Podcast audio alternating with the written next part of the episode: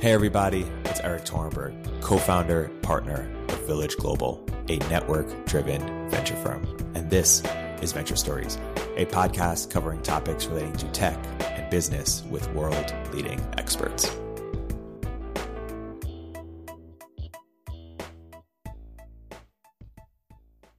Hey, everybody. Welcome to Venture Stories by Village Global podcast. I'm here today on an episode of Health Stories, uh, and I'm here today joined by Joe Kahn and Jay Desai. Joe, Jay, welcome to the podcast. Thanks for having us. Yeah, awesome to be here. Awesome. Let, us start with some introductions. Jay, can you talk about what is PatientPing and where you're most excited about in healthcare right now? Yeah, absolutely. So, PatientPing is a service that's been around for about five years. We notify providers in real time when their patients receive care anywhere. So if you're a primary care provider, your patient shows up in the ER, we'll ping the primary care provider, make sure the care is coordinated, followed up on after the patient leaves. And so the thing I'm most excited about in healthcare is working on the interoperability problem. Patients get care from a lot of providers, and when those providers don't work together, care can be very dangerous and very expensive. And when you get the full team of providers around any given patient, getting everybody on the same page and everybody sort of working off the same information, you avoid a lot of redundancies and dangerous sort of events that, that keep people sick uh, when they could otherwise be safe and healthy and at home. Cool. Joe, can you introduce what you're doing with Karuna and what you're yeah, totally. right now? Yeah, for sure.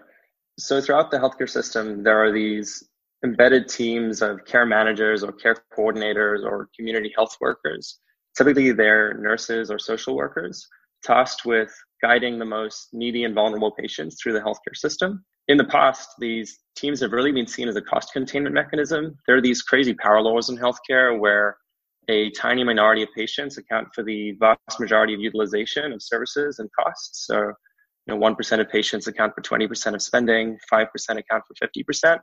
And these teams have historically been targeted at basically controlling those costs. Though that sounds a, a little creepy, perhaps, they're actually super impactful and, and can make an extraordinary difference in the lives of patients. The really exciting shift that's happening in the industry right now is that these teams are basically going from being a cost containment mechanism to being a mechanism for expanding margin and displaying competitive differentiation for healthcare organizations ranging from hospital groups to payers. And what we're doing is supporting that shift by giving these teams software that augments their capacity and performance, largely through automation and communication tools. Jay, zooming out a little bit, uh, we start. What is care coordination? What are some of the, the, the problems in the space, or what's required for for effective care coordination, and how PatientPing addressing some of those core problems? Yeah. So let me answer that question by helping you understand what care coordination isn't. So if you are young and otherwise healthy and you are playing soccer or you, you know, fall off your bike and you break your, you know, you break your thumb, you go to the hospital and there's probably one doctor that they're, that they know you need to see and they're going to put a cast on you and you're going to go home and you're going to be fine. That you don't need a lot of coordination when that's the case. And so there, there's a, a broad category of ailments and illness and acute events where you don't really need a lot of coordination. The people who do need coordination is when you are getting care from a lot of different providers. So if you're frail elderly or you're at the end of your life or you have cancer or you're in a sort of economically vulnerable situation where you don't necessarily have access to a lot of resources to get your care. So you may go to the emergency room as your primary care provider because you may not have access to uh, those clinical resources. It's for those people where coordination is really required. And I'll give you one really simple example of this. If you at some point in your past history have received, say, a CT scan, or you've gotten some vaccines, or you have some allergies, and that information is contained within one provider's systems and then you get hospitalized for some acute illness and you go to a different provider and they don't have that information. Well, now you have a gap in coordination, an opportunity for failed coordination. Or if there's good information flow between those providers, now you can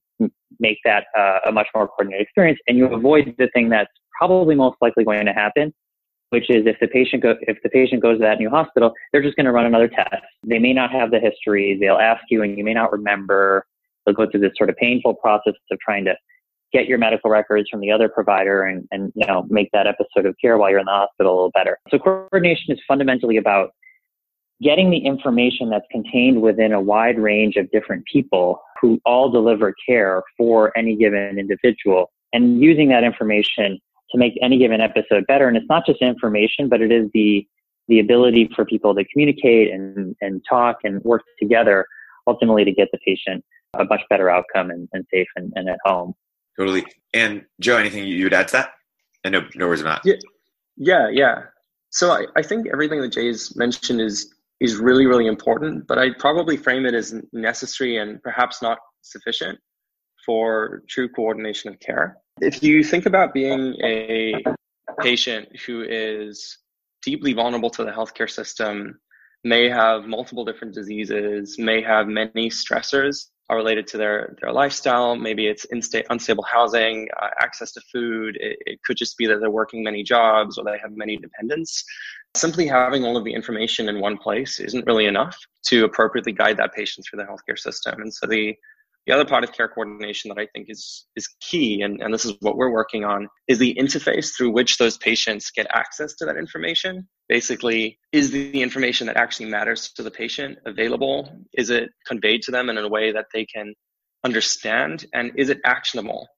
And for many patients, having real human and someone that you can rely on and trust and can be there for you to help you respond to that information is is super, super important as well, especially for the types of patients that Jay mentioned. So the, the frail elderly or low income folks who are dealing with many different chronic illnesses. Erik, this might be useful. Is another way to think about coordination is to take it out of or care coordination is to take it out of the medical setting and into the setting that we're all very familiar with, which is startups and you know and companies and work. Which is you know when I was a you know a founder of the company and it was just me in the very early days, it was very easy to do my job because I didn't have to coordinate with anybody. Then when two, I have two, two co-founders who kind of early on were part of the team. And then we had five employees at one point. It was like, okay, all of a sudden we now need to talk to each other and we need to share information. And there needs to be a set of productivity applications to make it such that, you know, we can all stay on the same page. But that's fundamentally what coordination is about and taking it out of the work setting, you know, in sort of the white collar work setting into the patient setting and the, and the provider setting on the, you know, on the healthcare system side. The work is, is basically getting a group of people to work together uh, in service of somebody who is sick. And that may require much more intensive resources in extending into the community setting, as Joe was saying, but then also wrapping around that person with, you know, call it the equivalent of an executive assistant where you need somebody who's there all the time to kind of make sure everything is is on track and you know moving in the right direction. So I don't know if that analog is useful, but I I found it to be helpful to to to folks on my team. Yeah, one maybe really practical example of this, we could give you a, a hypothetical which ties this all together. So let's say you have a, a low income patient and they've got chronic heart failure and there is some medication they can take which is going to make a massive difference to them in terms of avoiding a heart attack or just keeping them out of the hospital, keeping them in their home. And for some reason or another, they continue to cycle in and out of the emergency department and it happens every couple weeks. So they show up at emergency department A, they get treated, they get discharged from the emergency department. Someone gives them a bunch of free medication. They go home, and a couple weeks later, they've shown up at emergency department B, right? And this continues maybe with two or three different emergency departments. There are two really key problems here. One is, does emergency department B know that the patient showed up somewhere else? And the other part is why is the patient continuously showing up in any emergency department? So, where solutions like Jay's come in is in helping the payer potentially or each of those individual emergency identify that the patient is cycling in and out. Because if the patient were only showing up in one of those places and none of the others, it would only be on the cadence of a couple months each, right? Because they're cycling between many different options. So you wouldn't necessarily identify that this is as big a problem as it is.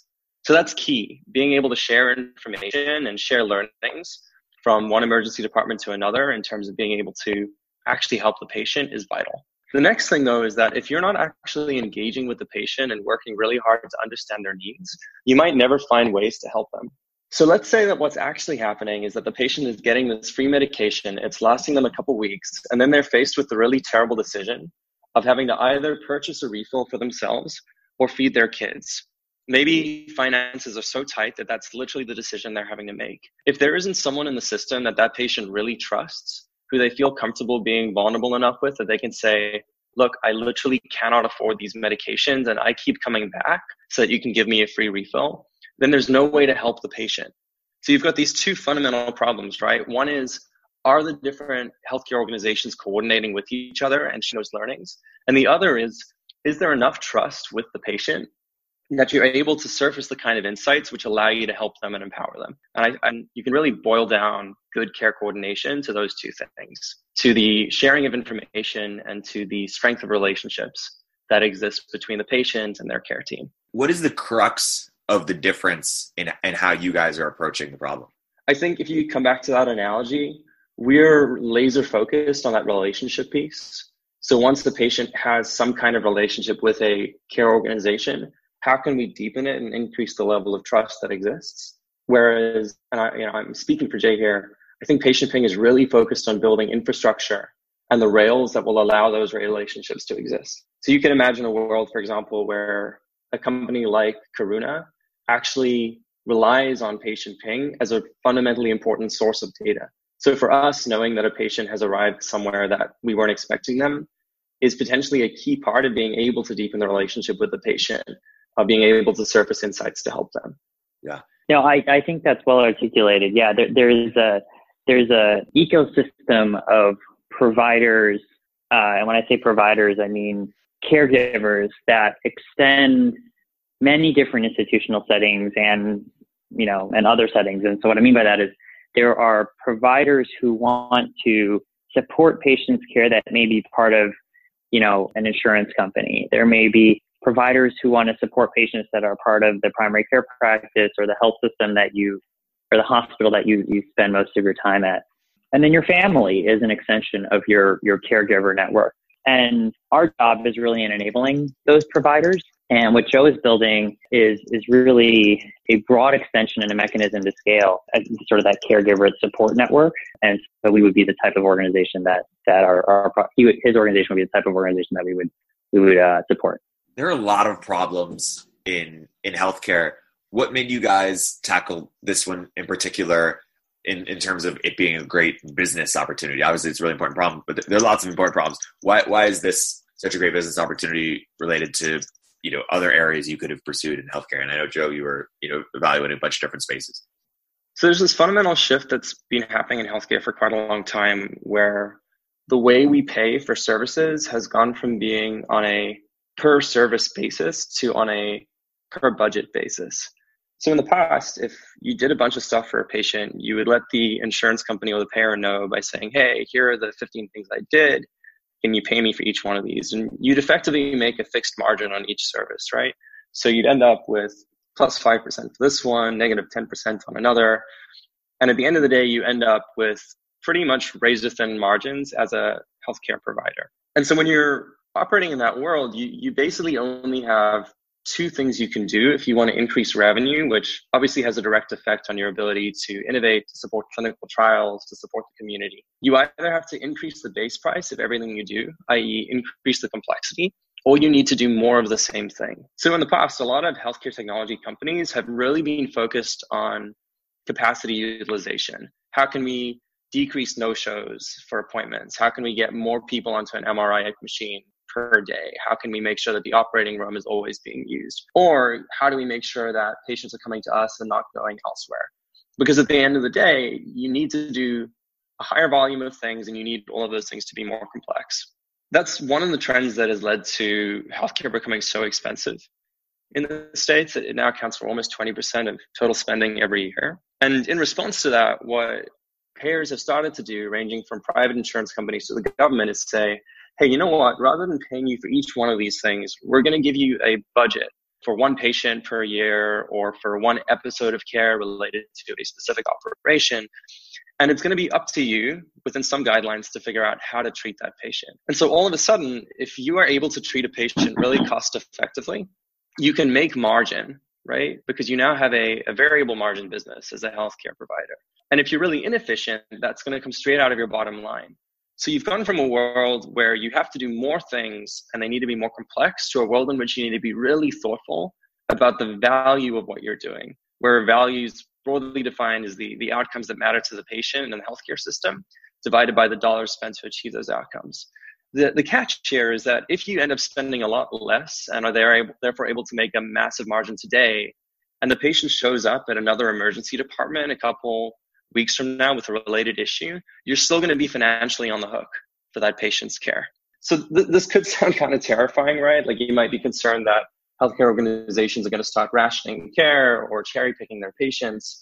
But the, the system is so inefficient today that the margin available, especially for these really high need patients that are well served by care coordination, is enormous. And, and that's the space that we're playing in.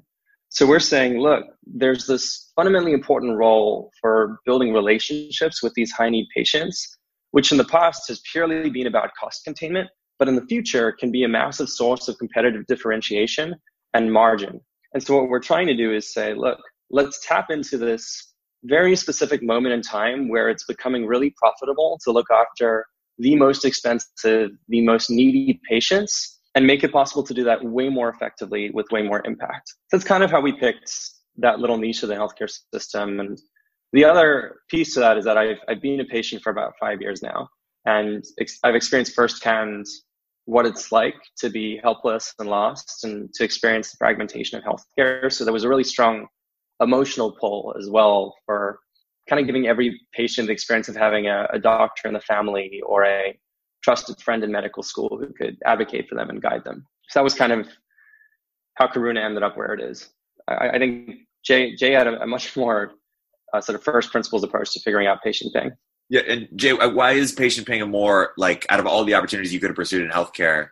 Why care coordination? Yeah, I mean, so to me, this is the most interesting. Uh, I say I'm biased, but to me, this is the most interesting problem to work on in healthcare. This this topic of interoperability is one of many topics that folks are paying attention to or, or interested in, which is a very simple problem, which is if you go from one place to another place, your medical records don't come with you and you kind of feel like you're starting all over again every time you go to a new facility. Uh, and that causes a lot of inefficiency and problem, problems for patients and the system overall. To me, there's three layers of interoperability. One is the patient. So I go to Stanford's emergency department and then and then say three weeks later something bad happens again and I decide I don't want to go to Stanford again. I want to go to UCSF. You know, a doctor that I have at UCSF well, the experience that I just had at Stanford and the information they collected is not going to follow me to, UCSF. So maybe what we can do is give it so that the patient can download their information on their iPhone or wherever it is and have them take it from Stanford to UCSF. That's one layer of interoperability. The patient is the conduit of their medical information. PatientPing doesn't really play there today, and we may in the future, but that's not where we play today. The second layer of interoperability to me is you take a medical record out of the Epic EMR, which is the main electronic medical record vendor, and you move that medical record into a Cerner EMR, which is the next biggest electronic medical record vendor.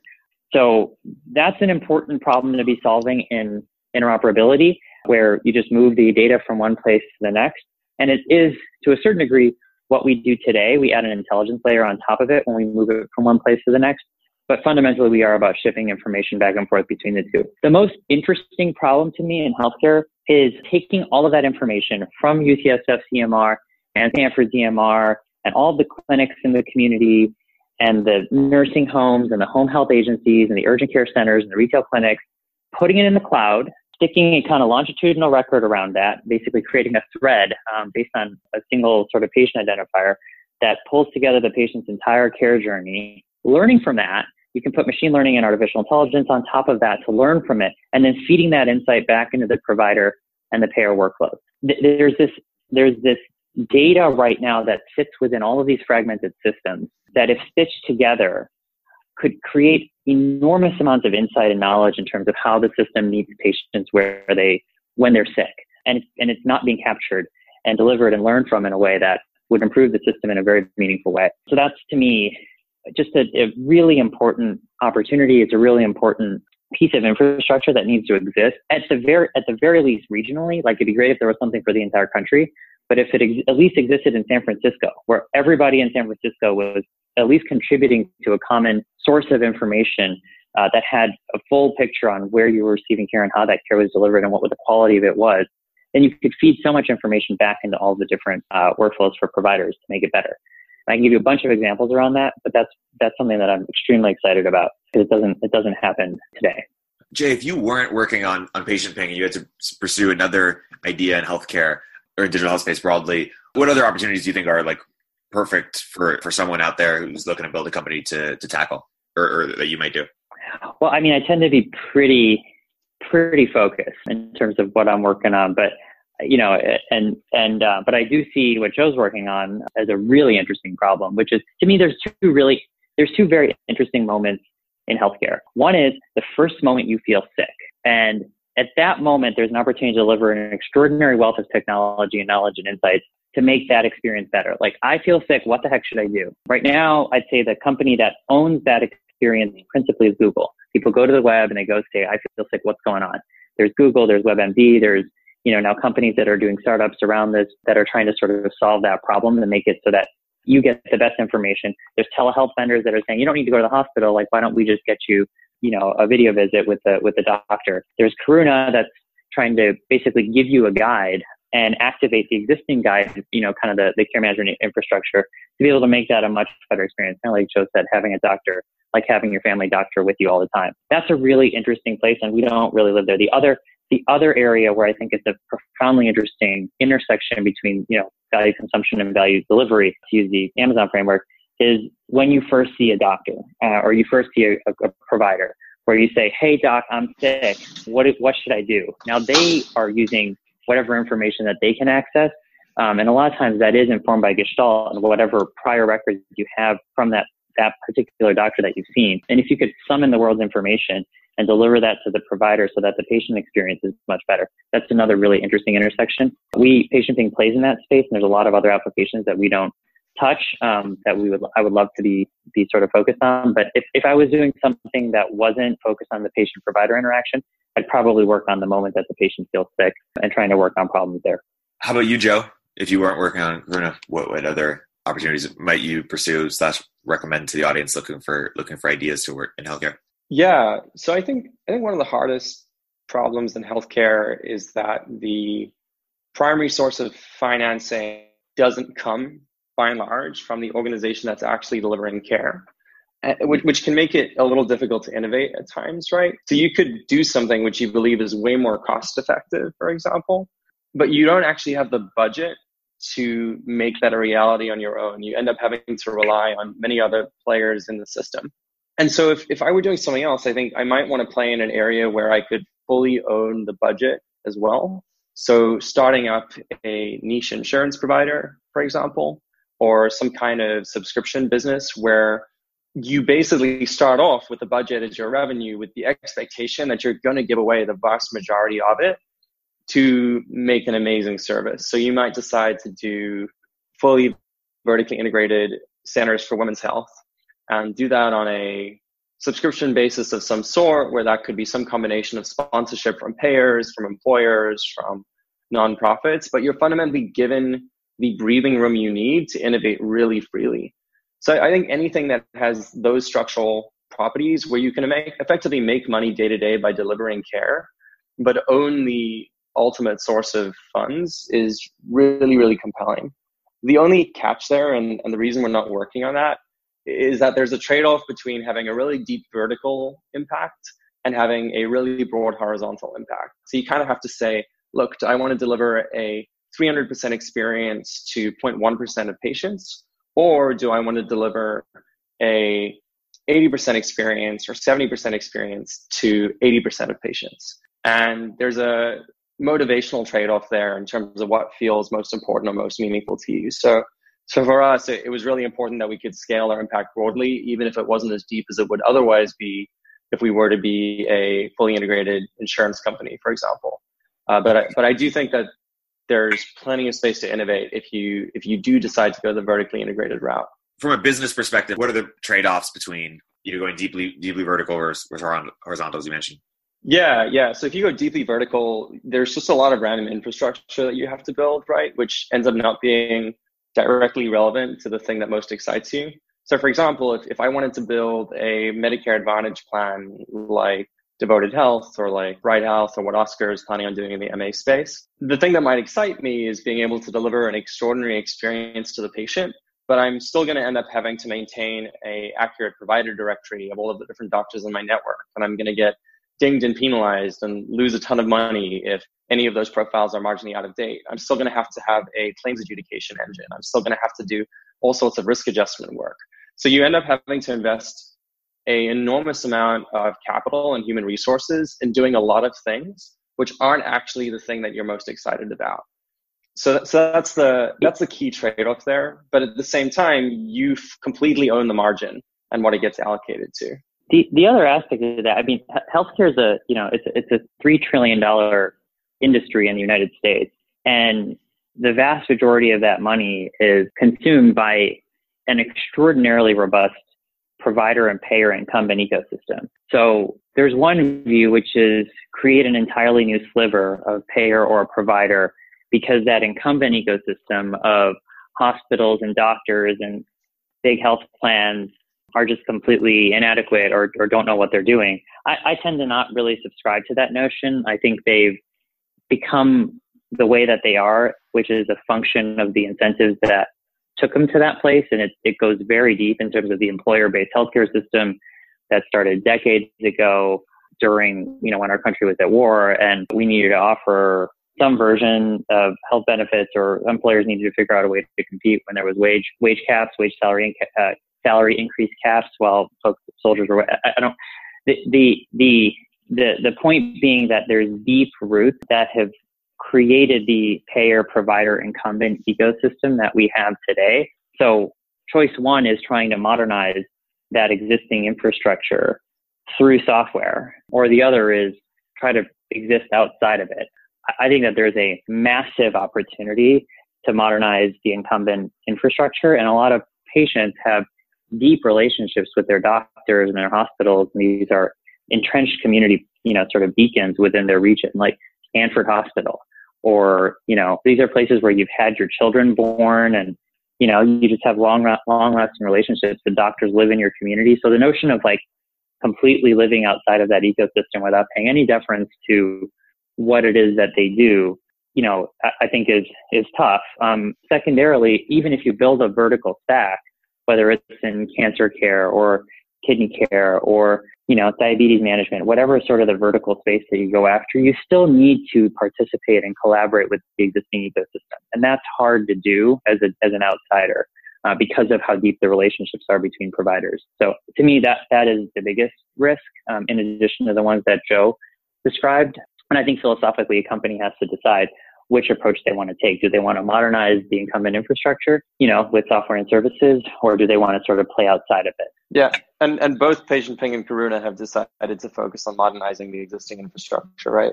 So we, we've we've yeah. made that choice. Yeah. And what would have needed to be true for you to want to make the other choice? It, it, it, I think it's just a different type of a different type of ambition, and I think a different level of setup. You know, I think everybody's had a painful experience with their hospital or doctor or insurance company that you know frustrates them. And i think if your mind goes towards i get what they're dealing with i want to make them better you know you're probably that, that was where my, my, my mind went. If i felt hopeless in that aim and i wasn't able to get distribution or spread with our current products um, we weren't able to scale or find a way to actually service those providers then you know then I may feel that I may feel let's start radically you know radically different just exist outside the you know the, the ecosystem and and build something you know ground up uh, that does the full stack. I, I don't know like to me uh, it would be a pretty high threshold and it's less of a it's less of a pure software company and I, I like I like building tech companies and so it's unlikely that I'd want to get in the business of hiring case managers or hiring you know clinicians uh, and being in that in that in that line of business. So I don't know. Like it, I'd have to think about that some more. But there isn't an obvious answer as far as what the threshold would be for being to get into the full stack. Uh, you know, there's there's a, there's an appeal to having the top line come from an insurance company, and you've got a big budget that you're working off of, which which is what Joe was talking about, and then you can sort of innovate with with the cash that a payer is ultimately putting, you know, betting on you to to be able to to build capabilities around. But I don't know. I kind of like the discipline that that's forced by innovating by real building software for people who are trying to do the same job that you would be doing outside of the you know outside of the existing ecosystem. One thing that, that I think is really special about PatientPing and and gets at this issue is, is that they've somehow been able to figure out distribution in a way that very few healthcare technology companies have. So typically you'll see health tech companies operate a hybrid technology consulting model. So they'll have some kind of technology. Maybe it's an enterprise data warehouse. Maybe it's an electronic medical record. And then they'll have armies of consultants and deployment specialists. And there'll be people who are certified to manage installs and provide process management and change management and all sorts of things, right? And, and, and, they actually end up making the majority of their margin on, on maintenance and upgrades and reporting and, and all sorts of things like that. And what PatientPing's managed to do, which I think healthcare organizations, including mine, need to aspire towards, is finding a way to gain massive distribution without completely disrupting the workflows that are so key within these healthcare organizations. So if you can find a way to deliver pure software, which creates immediate value and addresses a, a truly burning pain point for these organizations, you win. And I, I really can't think of, I think maybe one or two organizations that have actually done that. And, when I say you win, I, I mean you win as a business, but you win for patients as well, right? If you think about the level of impact you have per time period, you're able to scale that impact so much more dramatically. And once you're through the door and you're creating value, for you to add incremental features of services or to become a platform even is an obvious and relatively easy next step. So I think I think that's that's key. One one other thing that's answer the question of like what would it be necessary to feel comfortable working outside of the system versus working in it. I think there's a philosophical issue here around what kind of patients you want to serve. So on one extreme, you're really in the weeds, you're deeply integrated with everyone, you're working with existing doctors and clinicians and case managers and nurses.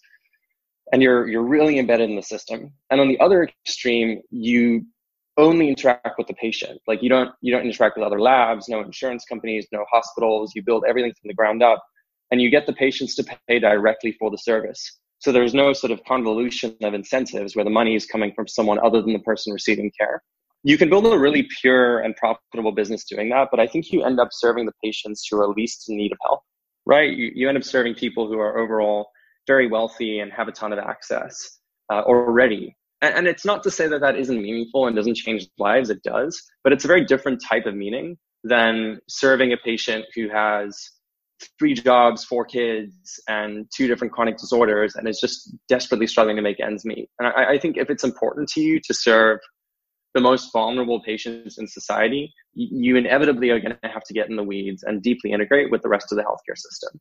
Exactly because of the relationships and the entrenched beacons in these communities that, that Jay referred to earlier. Let's pretend that we, us three, we're starting a fund solely focused on investing broadly in, in the digital health space. Joe, starting with you, and let's say you, you were in charge, Joe, what would our thesis be, or what frameworks would you use to either filter opportunities or to recommend like say to entrepreneurs here's what you're what you're looking for yeah what what types of things would, would you want to invest in yeah so at the end of the day you, you basically have and I'm, I'm basically stealing this advice directly from jay so I'll, I'll keep it short. You basically have two camps. You've got people fighting to get patients into the hospitals and making their money by driving complexity and volume as as i spoke about earlier.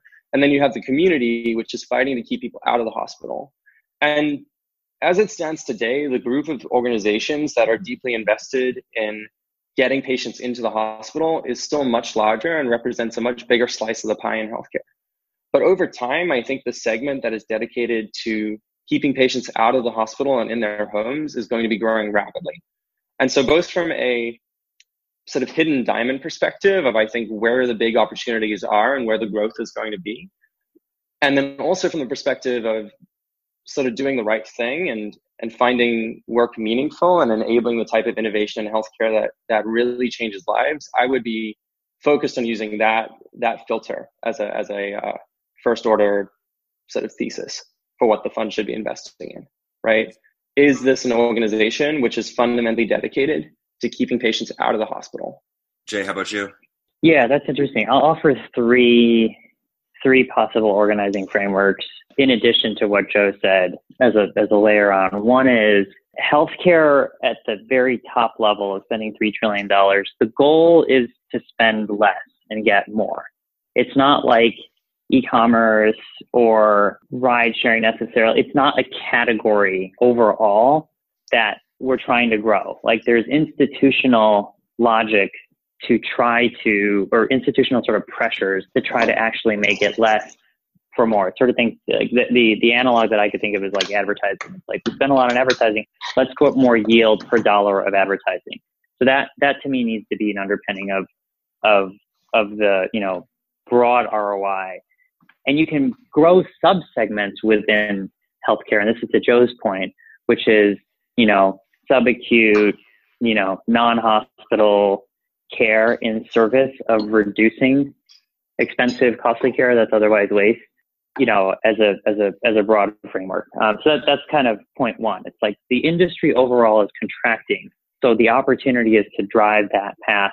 To, to move that path along faster. The second I'll say is, and I've, I've mentioned this to Joe in the past, is in healthcare there it's you know two ways to build a big business. One is small p times really big Q. The other is very big P times small q. And I think there's a lot of companies that are in the, you know, mid-size price, mid-size number of customers that just don't get scale. Their point solutions, you know, they sort of battle for customers. There's long sales cycles.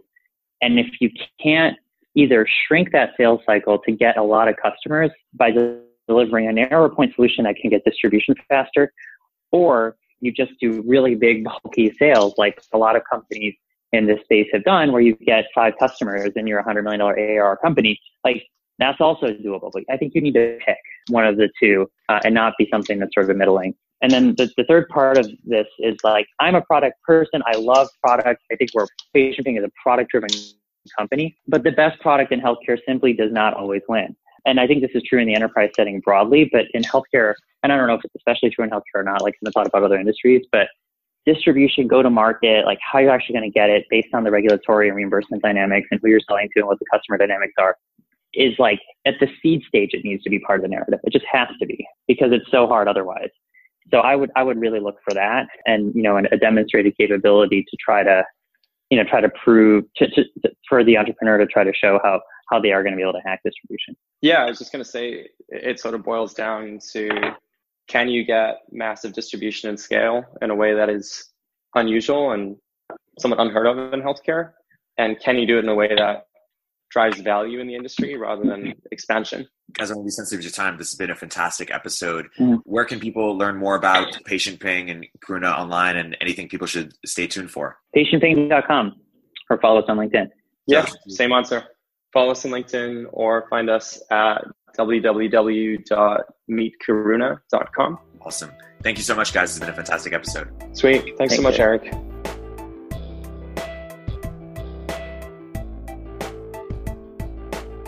If you're an early stage entrepreneur, we'd love to hear from you. Please hit us up at villageglobal.vc slash network catalyst.